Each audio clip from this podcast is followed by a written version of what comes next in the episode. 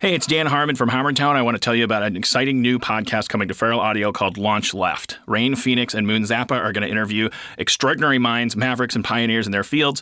This season, Launch Left is going to celebrate nonconformists like Michael Stipe, Shepard Fairey, Spike Jonze, Mario Batali, and many others. And those guests are also going to spotlight their favorite left of center emerging artists. So listen and subscribe now at feralaudio.com slash launch left, iTunes, or wherever you listen to podcasts. You can do it however you want, man. That's the nonconformist part. Guys, finding quality denim jeans is tough. And to find a good pair without breaking the bank is just uh, almost impossible. But at Distilled, spelled D S T L D, you get like brand top quality jeans at a price that won't break your bank. And I know I said break the bank, but I like saying break the bank. And I'll say it again break the bank. But just go to distilled.com, D S T ld.com right now and use a promo code Feral and check out and get a 20% discount on your first pair. And these are great jeans. I love them i wear them all the time. Heck i sleep in them distilled jeans. They're the best jean you're ever going to wear. In fact i shower in them distilled jeans. Dstld they're good quality super duper denim. And you know it's not going to cost you like $200 or $100 Go to distill.com, D-S-T-L-D.com. Do it. Get some jeans. Look cool.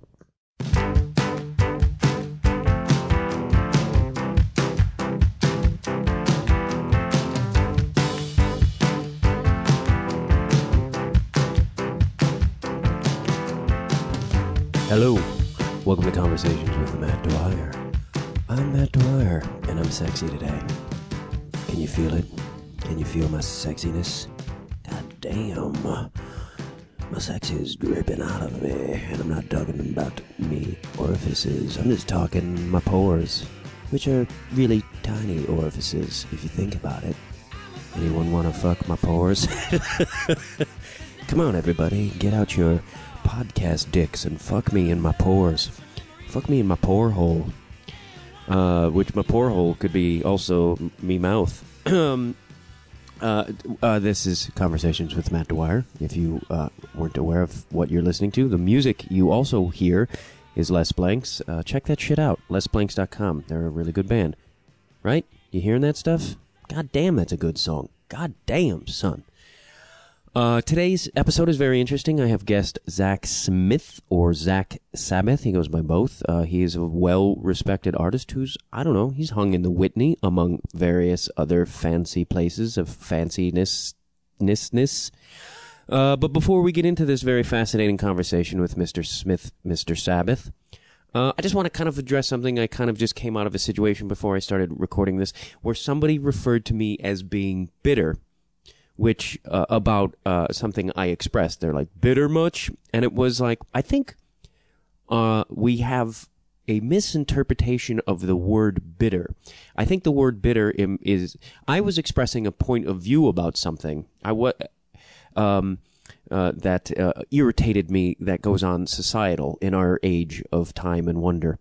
And being discontent or angry with issues in society is a lot different than being bitter. Bitter is this um, bitter is two things.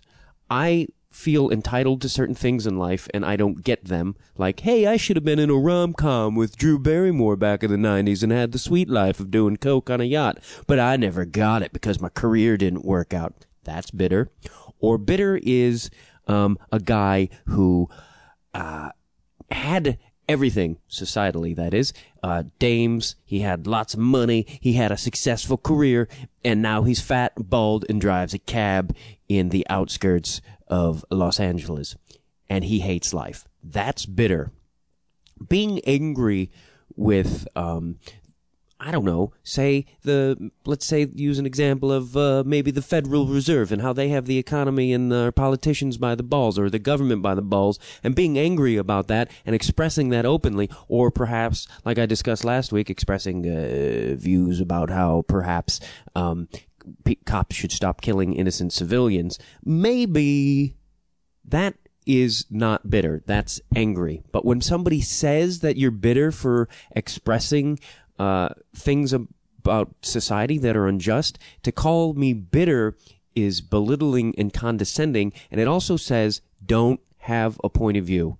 Do not have don't and don't express that publicly because it's wrong and it's bitter and it's a negative thing. It's not a negative thing.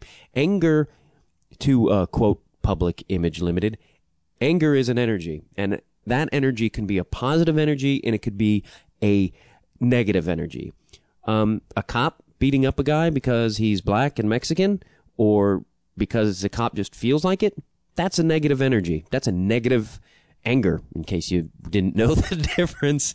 But um, being pissed off and going and protesting and making a statement or publicly uh, expressing it in hopes to maybe fucking provoke conversation, that's a good thing.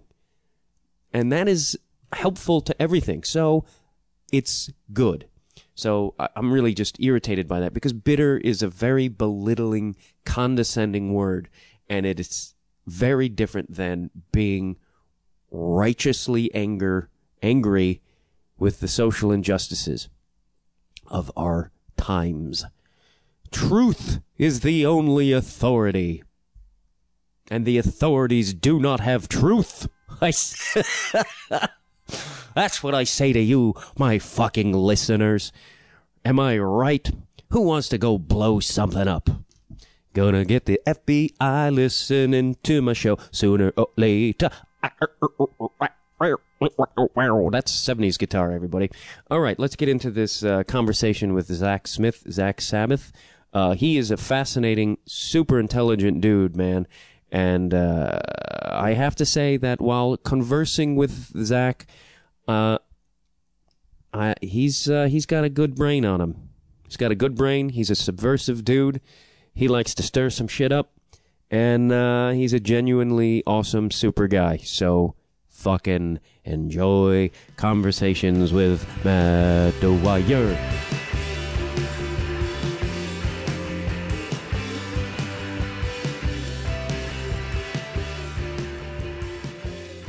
I'm with the freshly bathed Zak. Art wise, you're known as Zak Smith, right? And then you're Zak Sabbath. Is there any other names we need to know about? If I'm not going to say them on the radio, You can say anything. I had a, a Jungian uh, analyst saying sucking eight dicks repeatedly yesterday because I was like, if I have dreams about sucking eight dicks, does it always mean I should go out that I really want to suck eight dicks? And then she just kept saying like, well, I'd be a little concerned if you were sucking eight dicks for real. it was pretty great. So you can say. I'm say already anything. objecting. What's wrong with sucking eight dicks for real? Like everyone I I like in life has sucked eight dicks for real. Almost all the best people. Like how? Anyway, All the best people suck eight You're dicks. supposed to introduce me before we start talking about sucking eight dicks. Say Yeah. hello first. I, I was intending to, but you know when you you get feverish when you start talking about sucking eight dicks. No, but you're. Uh, this is the thing I wanted to point out that you when I asked you to do this show, uh, you were like me. You like why me? And then I started looking at your credits or whatever you want to call them, and um, you're insanely comp. Like you've done all kinds of shit in the world more than I have. I'm a lazy asshole. Like you, you're an artist. I would say you're an accomplished artist. No. Don't be humble, you fucker. I mean, there's there are no artists who've accomplished the things I have. Not a one. Not a no, I wouldn't. Uh, not a one. You've been in the Whitney, no? Yeah. That's like right there. That's I haven't even visited the Whitney, so you're way ahead of me. I haven't either. I didn't. Really? I just had somebody. I was like, just put it up any old way during installation, and then they invited me to the parties, and I was like, I got a better thing going on. really? No, I went. I wish you were that cool. I mean, you are that cool. I didn't mean that that way. a whole story about that actually. D- about the being cool or the Whitney. Uh, about the Whitney and about the cool factor of the party at the Whitney, and it's a whole thing actually. Well, let's have have at it. Who, Um, what was the cool factor? Uh, okay, well the first thing was uh, there's a photographer named Alec Soth, and uh, he was in the same Whitney biennial as me. And years, and uh, you know, he he came up to me. He was like, "Oh, hi," and we talked. You know, just like you would talk to anyone at a thing where everybody showed up. You know, and uh, years later, I saw on his blog he was like, "Hey, hey Mandy, uh, That's your girl, girlfriend, wife. What is that? girlfriend, uh, and her dog. The little one is the dog. Uh, so we were at, so you know, like I sat down next to him, like you would talk to anyone at a thing, you know, like oh, you're a photographer, you did those, that's great. I'm a, a, a draw, I painter, and I did those. Um, and then years later, I saw a blog, like two years later, you know, that he'd written. He was like, oh, that that guy was really nice to me. He was like one of the only people who was nice to me, and I was like, I just said hello. You know, like that was just being, you know, nut. I was, you know, Being a human like- being. But he had flown in from like Mississippi to New York to be in the Whitney Biennial, and he was like, and I was finally hanging with the cool kids, and my experience of that whole thing was like, oh my god, I'm like I'm being treated like a douche. like I don't know, like I just felt like the artists were like this kind of like yeah, there's a hundred of you. It's the Whitney Biennial, you know, and I was just like it was a completely different experience being a New Yorker and then being going to that, which is kind of like what's the angle here? And his thing was like I went to New York and I was the Whitney Biennial, um, but then at that party, I think it was that party they had all these uh, these were very popular at some point but i had never seen them because i'm a rube. And I, they were plastic ice cubes that you froze inside and then they flash with lights like some kind of little raver ice cubes. And they're like different colored lights. And uh, the other thing that was going on is the waiters were taking people's wine drinks and they were when the glasses were done they were stacking them in a pyramid you know in the middle of the room which was arty and then the whitney has a moat like imagine a moat with no water in it the party was in the moat, which is connected to the bottom floor. And over that, there's a drawbridge, which you walk over to get in and out of the museum. So there were kids up there. I think they had been in the, uh, they must have been in the party, who were like throwing ice cubes at people down into the party, you know, like very subtly. Like, like you just, someone would get hit and you go, what the fuck was that? They were guest kid, kids of the guests, or, or what? I didn't. No, I think they right. were kids, as in they were other artists. Oh. Artists are kids in the art. Like they- they are, they are chill. Like you could be ninety five and an artist, you're a kid. Everyone else is the adults. Like that's the mental atmosphere. So there were some kids up there, probably an artist and a girlfriend, or a girl, a artist and her boyfriend, or whatever. Uh, so people were just like, but they were, you know, they're an art, they're they're at the party for being in the Whitney Biennial. So of course they're ignoring this, getting shit thrown at them, right? And so they're just looking around, like, oh, whatever. It's maybe it's raining ice cubes. I and I, but of course they would throw it and they would duck down underneath the the wall and the drawbridge, right? And uh, so eventually, I I was like, there they are. I saw them, and I was like, you know, fuck all of them. You know, I'm trying to network here. So I took one of the ice cubes because I had saved them because I was like so amazed. I was like, ooh, blinking ice cubes. So I saved one, and I saw him pop up, and I was like, all right, I'm gonna peg him, and I threw it really fucking hard, right? Totally, of course, bounces off the retaining wall, hits the pyramid of glasses, and just whole thing falls down. And of course, everybody's like, "What was that? Who was that? Shit!" And I was like, "All right, I'm gonna get out of here now." But yeah, That's pretty. And nobody knew that that was you. well, not until now. Yeah, I'm gonna send this right to the Whitney. The Yeah, Whitney. they'll be like, "Well, your piece is worth this much, and the glasses were that much, that much." so it's a little tax math for you.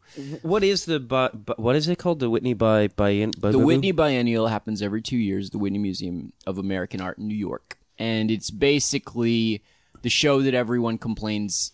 Like, if you're in that show, it means you got a notch. You either notched up if you're, uh, you know, just a regular artist show in a gallery, or you're still relevant if you're an older artist who's already established. And so it's the show everybody likes to complain that they were in or not in or whatever. Uh, and it's It's like a just a fucking. It's, it's, the hip, yeah, it's the hip new thing show. You Did- know, it's the evi- equivalent of like a Carson spot. We do- we don't have Josh, Johnny Carson. Like I know you only understand comedian things because you're not that smart. Uh, comedian. absolutely. Um, and so it's like being on the Conan O'Brien show. Yeah, You know, like Conan that. is the, yeah. that or Letterman. That's Right. all I can. yeah. Um, so that's kind of like when that happens. That's a a life changer, so to speak. Does that like, and then it's like, hey, I'm a guy now, or no? Yeah, yeah. Well, I mean, kind of. I mean, there's a, the, that's kind of the way the art world works. Is hi, Frankie, we're doing an interview. Uh, is like you. There are these. You get invited in, you know, to different stages, and and for different people, depending on their what they used to do, it's like a different, different for different people. You know, like I know a lot. Like when I went to grad school. Uh, And- so I know a lot of people who going from. I mean, you've seen the plot of this movie once in a while. It's a kid who's in, you know, Minneapolis